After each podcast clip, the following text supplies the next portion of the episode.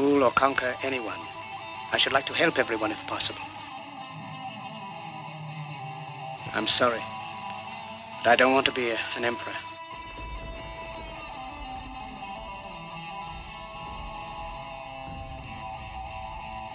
Occupy your mind now before it's too late. want to rule or conquer anyone. I should like to help everyone if possible. Jew, Gentile, black man, white. We all want to help one another. Human beings are like that. We want to live by each other's happiness, not by each other's misery. We don't want to hate and despise one another.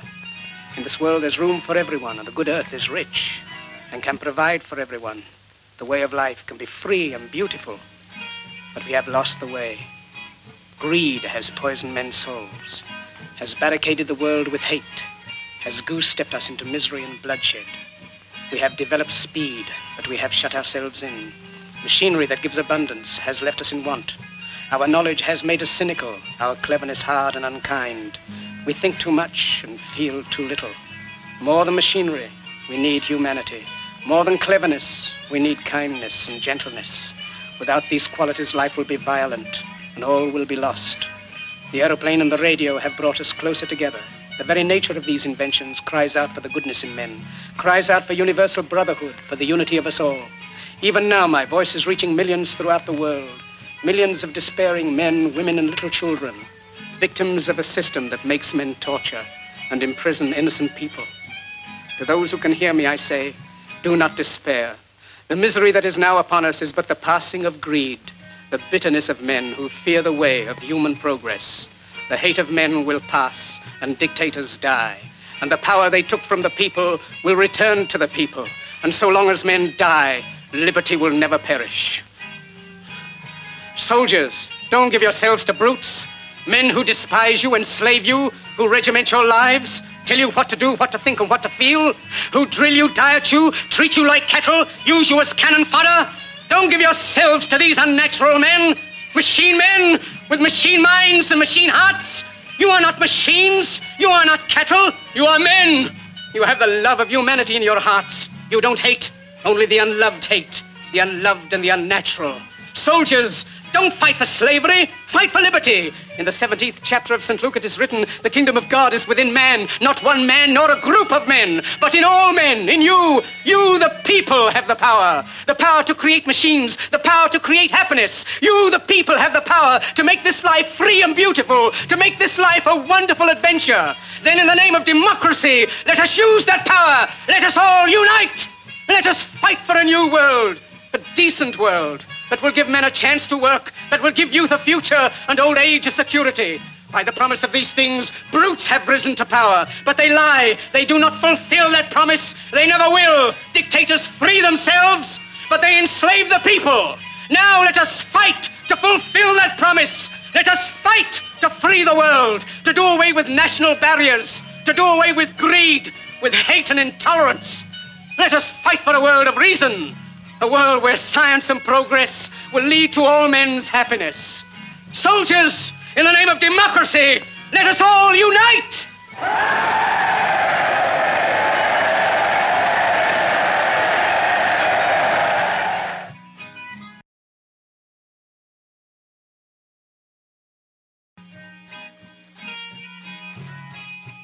I just wanted to say thank you to everybody um, for um, your concern and for contacting me. Uh, it's it's really bad out here. It's really bad. I don't know how much is on the media. I haven't had a minute to look at the media, but um, people are finding whole families in cars that are just charcoal and fried.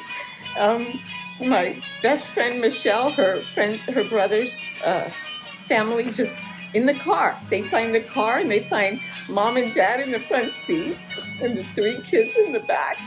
The other bad thing is that um, school was out that day that the fire raged through Lahaina. So parents were at work and all the kids were at home. So there's massive amounts of children who perished. We've been taking supplies. No one's been sleeping. We have three families in our home in Kihei. We're trying to open up a second home, and now we're trying to get um, homes for people who have lost everything. Um, the roads are crazy. It's hard. You know, there's only one road going into Lahaina plus the backside, and the backside's pretty dangerous. We got Ignite a Life up, helping as best we can. We spent the entire day taking care of our patients um, at the office at Maui Cardiology. At two o'clock, we closed and we started shopping for folks. Um, and we sent out three um, three Suburbans and, and three other trucks full of supplies this morning through the Hawaiian Canoe Club. We're continuing to help. People are not sleeping on this side. Three fires broke out again yesterday in Honokowai, which is past Lahaina. Um, the fire is still not contained up in Kula. But anyway, anything that you guys want to donate, we're happy to take donations. And like I said, Ignite a Life always gives 100% of your donation. We never take admin fees or anything. And we want to just say thank you to everybody who's been contacting us. Um, we appreciate your support and we love you and God bless everybody. Um, this is, this is just really bad. It's really bad. So, um, just pray, pray for Maui pray for all our families that are safe here. We're grateful that we are safe and we love all of you. And thank you. Bye bye. That recording was made, of course, two months ago, um, following the um, the Maui disaster, um, and by an organization called Ignite a Life. And I'm just including it because remember, remember, there are people still, I'm sure, still suffering, still hurting, and we must not forget that that that situation should never have happened in Maui. Now, uh, shout out to Marin Freedom Rising, Marin County uh, Substack, uh, posted this TikTok uh, from Hanson Berry, and this is a gentleman who is speaking in Canada at a hearing in Canada. So let's take a listen to what he has to say. Good evening. Restructuring of Canadian mayors and municipalities under the auspices of the United Nations began in 1992. PM Mulroney signed Canada onto UN Agenda 21. Canada thus became a UN member nation state. 178 countries signed on, lured by the promise of big money to go green. By 2000, countries, including Canada, were being governed by directions of the UN, G7, G20, World Economic Forum, and World Health Organization, to name some. Every organization named is a foreign based NGO, non governmental organization, and every member of all these organizations is unelected. Parliamentary procedures for law changes weren't followed.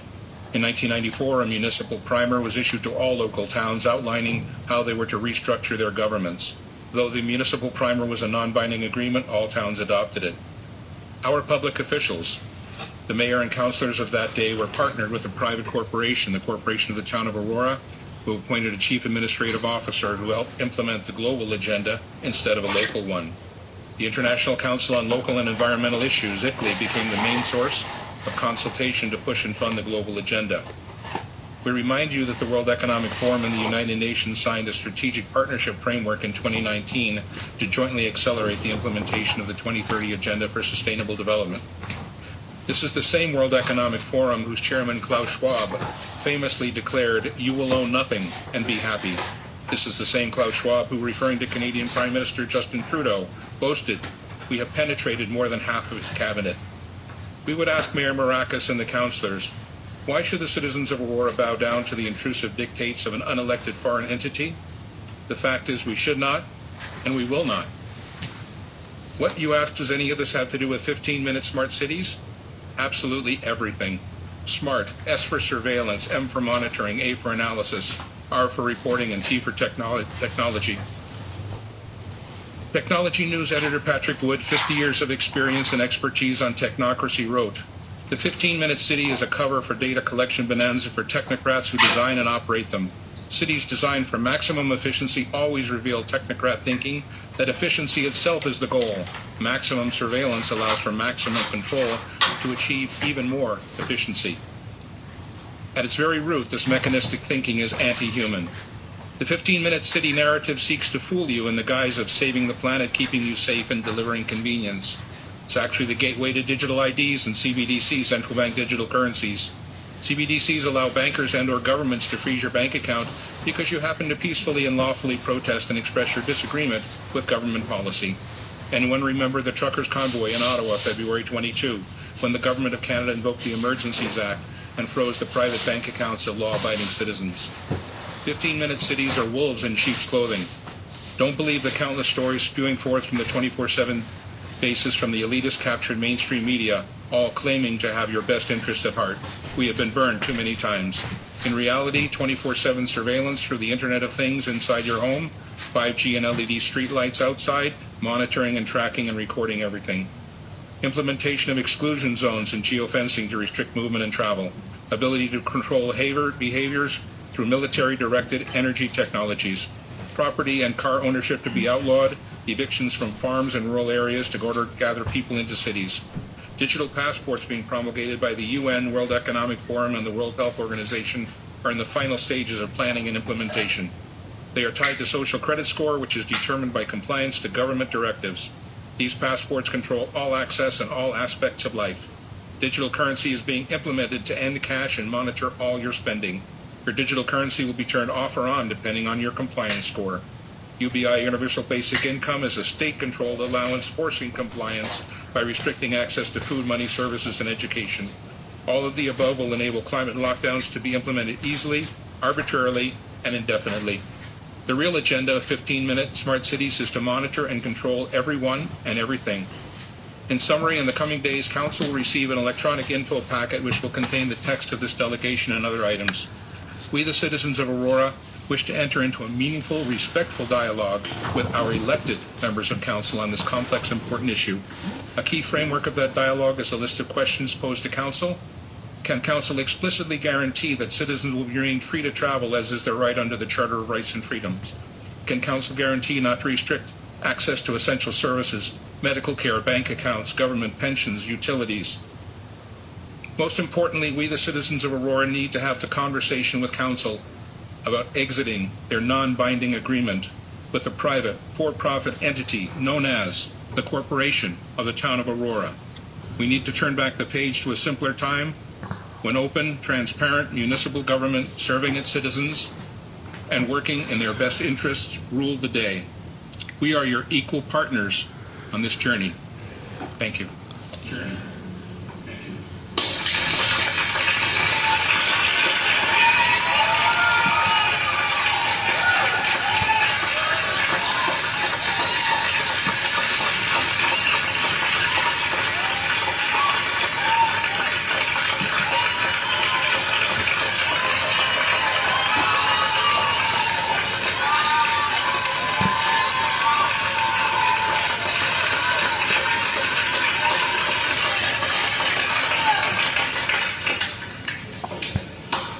So, again, apparently this hearing took place in Canada. So, what do you think? Do you want to live in a smart city? You know that means a surveillance city, right? A prison. A prison is a place where you are under constant surveillance, constantly being watched by someone who is guarding you. Is that how you want to live? What makes you think you'll be safe in that situation? Since 9 11, we have increasingly been living in a surveillance state. Has it stopped crime? Has it stopped violence? What about the mass shootings we've heard about? From what I can see, our society's breaking down because of this fear. The fear mongering, the the you know, the dependence on Big Brother, you know, instead of depending on each other and working together as a community. But hey, that's just me. Anyway, thank you for listening, and we'll talk to you again soon. This is a short podcast. Have a great rest of the week, great rest of the year, and remember no matter how bad things seem to be, we've got to live our lives and we've got to find ways to to find joy in our lives, right? No matter what's happening. So instead of getting overwhelmed, let's get empowered. Let's use this information that we have about the crazy things that are happening in our world. Yet, let's use that as uh, an impetus for for for for us to to become empowered and to start speaking our truth.